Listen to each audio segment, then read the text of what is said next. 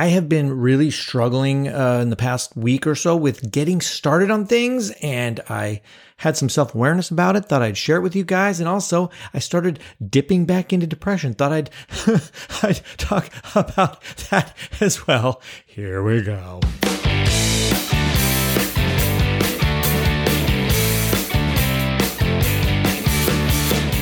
You are listening to ADHD Big Brother, the podcast for adults struggling with their ADHD and comorbid depression symptoms. Yeah.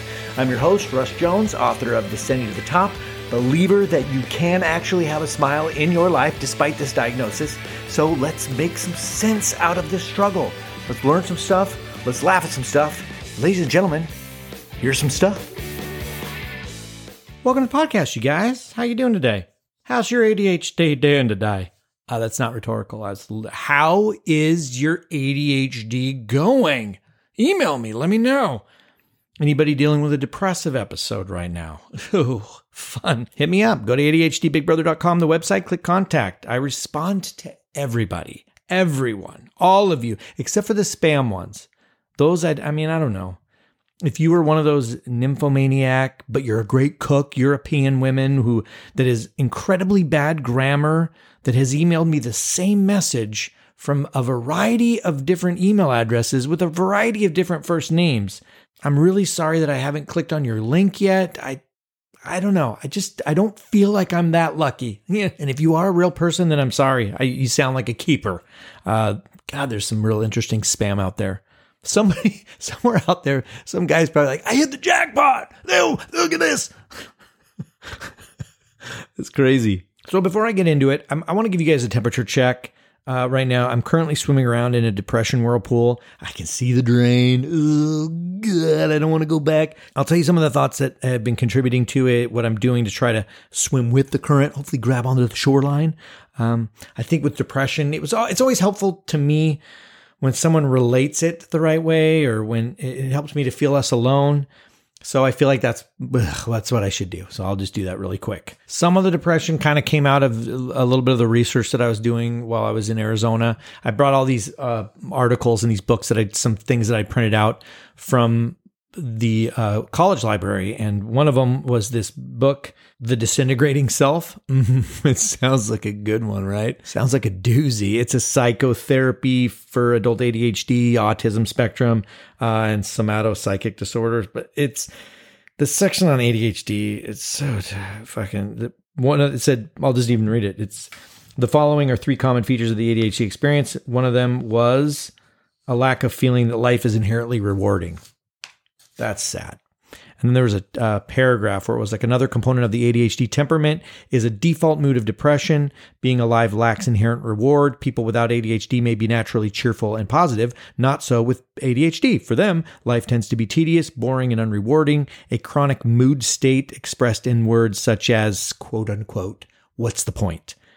It might pervade the experience of life, generating a bewildered fascination with the organic good humor of others. This basic lack of pleasure will fuel a restless search for stimulation, whether in the form of drugs or sex, new information, or intense emotional experiences in relationships. It will generate a continual background sense of emptiness and lack of meaning, at times deepening into states of despair. Wow! Woo! Yeah! Feel good yet? Ugh. So reading that didn't feel good. And then I think a lot of my depression stuff seems to birth out of loneliness. Like, oh God, my loneliness, it gets dark. And I'm like, okay, buddy. Yeah, I call myself buddy. I'm like, okay, buddy. Hey, guy. Hey, guy, let's get on the other end of this. So I'll think things like, well, in order to get on the other end of this, I need to be okay with being alone. Like, yeah, I need to not need someone. But that doesn't work for me. And then that leads me down a rabbit hole of God, does this, what does this mean? Does this mean I'm codependent? Does this mean that I have an anxious attachment style? And so then I take the anxious attachment style quiz and holy shit, I'm fucking broken. And the advice is all the same self care, meditate, get a pedicure. Oh, then I'm, oh, guys, I'm very black and white in my thinking. So I'll be like, okay, well, I went and got a pedicure. So why am I not happy being alone? The fucking pedicure failed. But yeah, but but yeah, okay. My feet are pretty smooth. They feel really smooth. And Maybe I'm, I'm I'll go out and wear flip flops for the first time in a long time. I've never done that because I feel good about my feet. And hey, here's another somebody. This is pretty gal with no with open toed shoes, and we hit it off and fall in love. And oh my god, oh my god, the pedicure worked. wait, wait a minute. Oh, and I'm so reactionary if I feel like I've been slighted. So me and my extremely handsome feet feel like you hate me. Even in writing this episode, I'm, I'm literally riddled with screams of like, don't complain, Russ. Nobody wants to hear you fucking talk about, oh, don't do it. So I'm just like, I'm just kind of uh, uh, pushing through this uh, just because I feel like, for some reason, I feel like it's helpful. I don't know. So I'll just keep going. So this happened the other night. I was playing uh, the new Zelda game because I needed to stop thinking and it was too lonely and the thoughts were too dark. And for probably a good five to 10 minutes, I fought myself with these inner thoughts of, uh, she's going to think less of me if I play video games. She isn't going to love me if she knows I play video games. Men don't play video games. She's going to think I'm a child. And then there's this picture of all these like really buff dudes that are muscular and handsome. Oh, they're manly men and they're doing manly things that are all over my Instagram feed because I was like, get trying to get into working out at one point and so i'm just riddled with all this this beautiful scroll of self-loathing of what a non-man i am and all i want to do is fucking play zelda I mean, have you guys even seen the game? It's it's amazing. It's really fun. And it's I mean, it's better than drinking my loneliness away. So I'm sitting here stuck in some like gender role struggle or idea of what it means to be masculine or attractive to a woman. And, and here's the kicker I'm single. There's literally nobody to judge me except for myself. And yet I've got this woman in my head that I can't seem to break up with that has me feeling like I need to do all these guy things that aren't even me. Like, what are even these stereotypical masculine guy things? Like, oh, I have to figure out how to build furniture or install a bathroom fixture or uh, read up on sports. And actually, I would be interested in learning how to build furniture. I just don't have the space or the tools. And I think installing a bathroom feature would be neat. But I, and then I'm like, well, what is the point of that? It would just be to get external validation. Like, hey, look what I did. Do you love me now? So I need to be validated and get my sense of self worth from her. What a fucking drain. And I swear, this is all like the psychology equivalent of, you know, like social media influencers or, or supermodels, where we have these unrealistic views of what perfection is. You know, I'm I'm a securely attached and I have completely emotional availability and understanding and trust and I value her independence and my and she values mine and we're separate but we're together and and I'm like, who the fuck is that person? This is 2023. We're all fucked up. That's what I tell myself. Today it's like, God, you know, in this day and age, I think it's we're more suited to be like, hey, does my fucked up match up with your fucked up? And then maybe we can both meditate and get pedicures together while we struggle through our fucked uppery together. This is all my opinion. I hope you guys know that. My opinion, it's sort of like a survival opinion, I think. It tells me, hey, I'm good enough now as I'm growing and learning. Like I am without a doubt, without any question, an anxiously attached person. There's no there's no like maybe about it. If you go off of the charts and the graphs, that is me 100%. I need constant contact. I need reassurance to feel loved. And I'm like, well, can't, can't I just put that down as, hey, my love language is physical touch and words of affirmation. Hey, maybe it's not anxious attachment. Maybe it's, that's just my love language. I'll tell you this. Oh my God. So I saw, this is a, this happened years ago. I saw an 80 year old couple. I'm guessing the age. I don't know. Very old couple at the grocery store and he's pushing the gro- grocery cart, you know, obviously because man, chivalrous son of a gun. And she's walking next to him and she is patting his ass as they walk down the aisle, shopping for the groceries. And I was like, yes, that is what I want. That to me, that's a hundred percent the love I want. Anyway, when it, when it comes to the depression side of things, there's only so much work that I can do on myself. And I'm pretty much over feeling like I'm some broken piece of shit, you know, and this is how I'm riding out my depression. There's always somebody out there, right? There's always going to be somebody that's more put together, more secure with themselves, more masculine, better looking, more stable, less neurotic. And so right now, my biggest workaround for my potential depressive episode as we circle the drain, my biggest workaround is I'm going to fucking play Zelda purposefully, but with caveats, right? Because if I play it for too long, then we're in a different problem area with ADHD. But I am going to play it. And I'm going to remind myself that video games, it's honestly, it's one of the most connecting things that I have with my kids. On our, we just had this six hour drive to and from Arizona, uh, and my oldest son created a Minecraft trivia experience that was epic. And I played a trivia game against my 13 year old for the whole drive there and the whole drive back. And it was amazing. And I tied with him. I did not lose. It was 81 points to 81 points on the way home.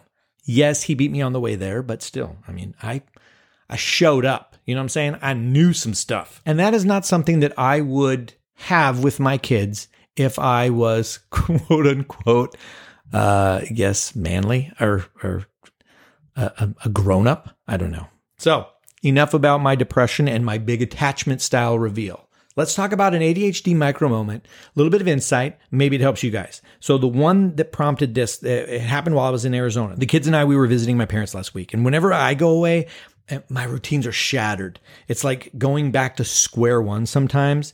I love my parents and I love visiting and I love how it it'll feel like a, a hard reset sometimes like yeah, I'm going and then I'm going to come back and I'm going to be brand new. But oh my god, when those routines go, it's it can be tough. But on this one day, my thing was I was going to complete a discussion board post for one of my classes.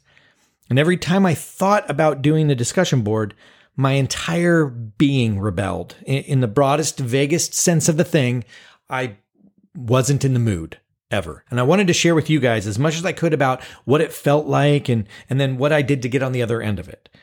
So here's what I know about the discussion board for, for school. It's going to be relatively easy to do.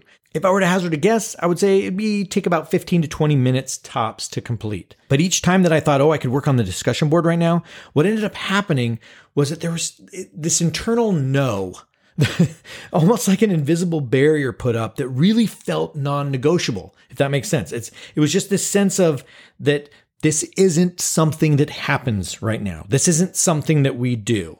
It, it, almost resonates as if it's this isn't something that I'm able to do right now. Without any kind of self awareness or self reflection, I would just be carrying on.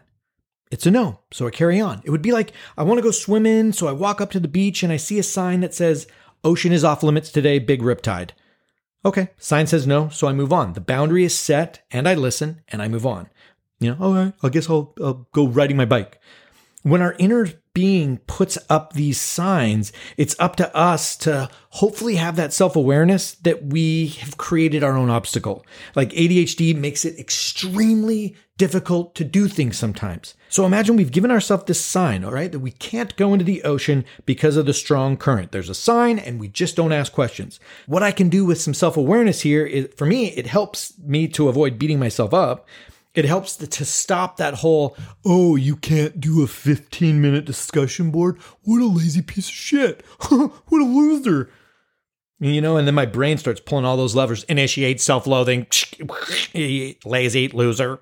But with that self awareness, you know, and I'll add a couple of cups of being cool with myself and a dash of curiosity. And you're like, hey, that's interesting that this easy thing seems impossible. That's fascinating.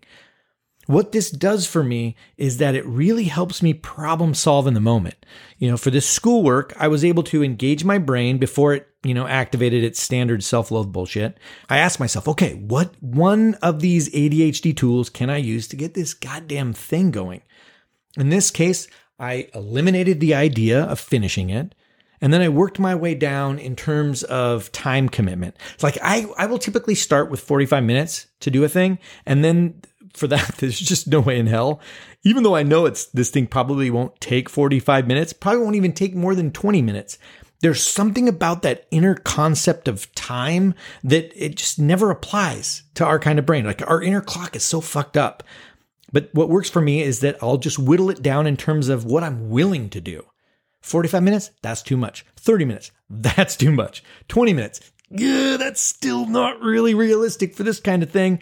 So 10 minutes, yeah, okay, 10 minutes. I can bang out a quick 10 minutes. And so it turns out that the thing preventing me from getting started is my commitment to a time frame. Got it. That's really interesting to me. And what this helps me with is that when I have something I want to do, or dare I say something that I should do, uh, the moment I feel tension at the idea of getting started, whether it's like a physical tension or a mental tension, I can take a step back. I can be cool with myself and I can say, well, what can I do here? The curiosity in myself, that is what it's super helpful. And like, let's say you hired me to work with you on getting your shit together, right? These would be the things that I would be challenging you to look at. My answer to what works for me might not be the right answer for what works for you. The right answer to any of this is going to be what ultimately moves your needle forward. Like what nudges you down the mountain towards your goal or your task. If we look at this from the ADHD perspective, it's finding a way to accept that the reason we often can't get started, it's from a brain block of some kind. It's not a personality flaw. It's not a character flaw. It's just because the fucking zippy zaptastico neurotransmittal blasters in our skull spaghetti, you know, it's if these executive function brain thingies, if they were like Pixar characters, they'd be like this uh, old 90 year old guy you know, driving on the road and he's blocking all the traffic behind him. And uh, that's us trying to get past him. Like we're trying to do a thing. Well, I don't know which, which way to go. I don't know what I'm doing. Is it a stick shift? Is what am I kicking? Just like, get going, dude. Come on, old man.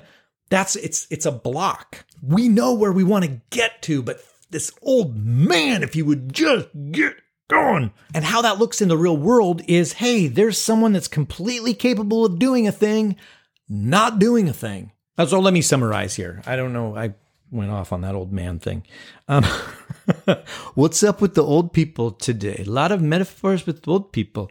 All right, so these are the things that were involved in my moving the needle forward, right? So there's the first one was I was not compelled by the task but I was interested in how much I could do in 10 minutes, not like a race, just a curiosity. Like, I wonder, what could I do?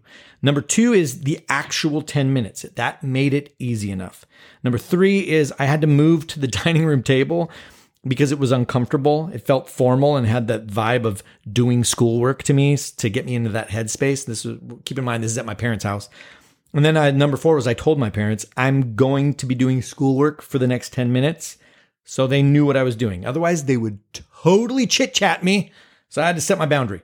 And then five, I put on my headphones, played my playlist of music, puts me in the mood. And here's the results. The timer went off at 10 minutes and I was already into it. Not into it in terms of loving it, but like I had momentum.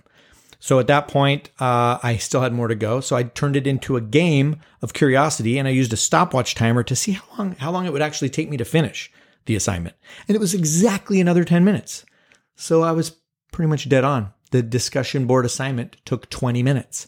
Done. And that is one way for a person to go from that invisible barrier of not being able to start or moving forward on a project and become a person who does the thing. My challenge for you guys this week is to see if you can be self aware in a moment of indecision or inability to get started and name it.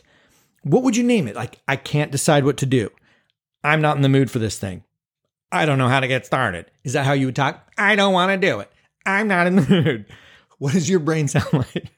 And then once you name it, ask yourself a forward moving question. And that will maybe get your brain involved and out of just being a barking butthead brain that says shit like, what a loser, he can't get started. I'm a lazy turd. You get it doing the job.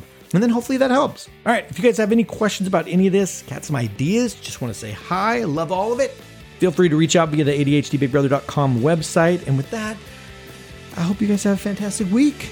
Come on now, I'll talk to you later.